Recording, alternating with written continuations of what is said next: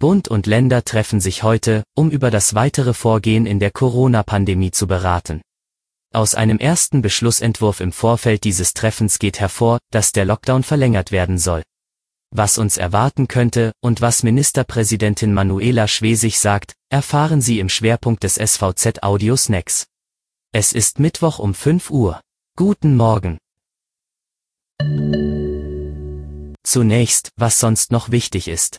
Mit einem Kredit in Höhe von fast 200 Millionen Euro des Wirtschaftsstabilisierungsfonds des Bundes schienen die MV-Werften während der Corona-Krise vorerst gesichert.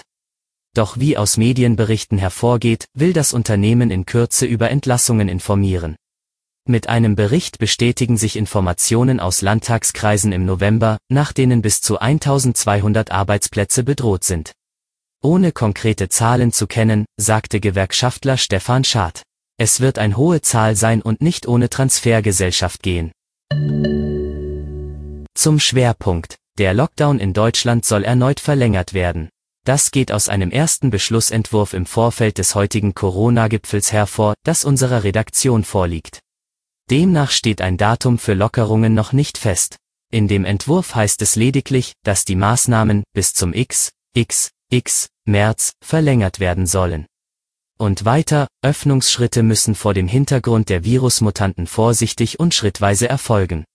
Das Papier gilt als Zwischenentwurf, der in vielen Punkten noch geändert werden kann. Doch auch Kanzlerin Angela Merkel sprach sich gestern in einer Online-Sitzung der Unionsfraktion gegen Öffnungsschritte bis zum 1. März aus. Die Zeit, in der die britische Virusvariante noch nicht die Oberhand gewonnen habe, sei entscheidend, um mit aller Kraft die Infektionszahlen herunterzubekommen. Offenbar wollen einige Länder bei der Verlängerung des Lockdowns nicht mitziehen. Auch Mecklenburg-Vorpommerns Ministerpräsidentin Manuela Schwesig hat sich für einen regulären Betrieb von Kitas und Grundschulen nach den Winterferien am 22. Februar in Regionen mit niedrigen Corona-Infektionszahlen ausgesprochen. Wir wollen dort, wo wir keine Risikogebiete mehr haben, wo wir unter 50 sind, wieder einen regulären Kita- und Grundschulalltag anbieten, sagte die SPD-Politikerin gestern. Bei den anderen Regionen werden wir nochmal schauen, wie wir mit den Inzidenzen umgehen. Bei vier von acht Landkreisen bzw. kreisfreien Städten lag die 7-Tage-Inzidenz zuletzt unter 50. Im Landkreis Vorpommern-Greifswald war sie hingegen mit mehr als 200 deutlich höher. Das war Ihr Audiosnack.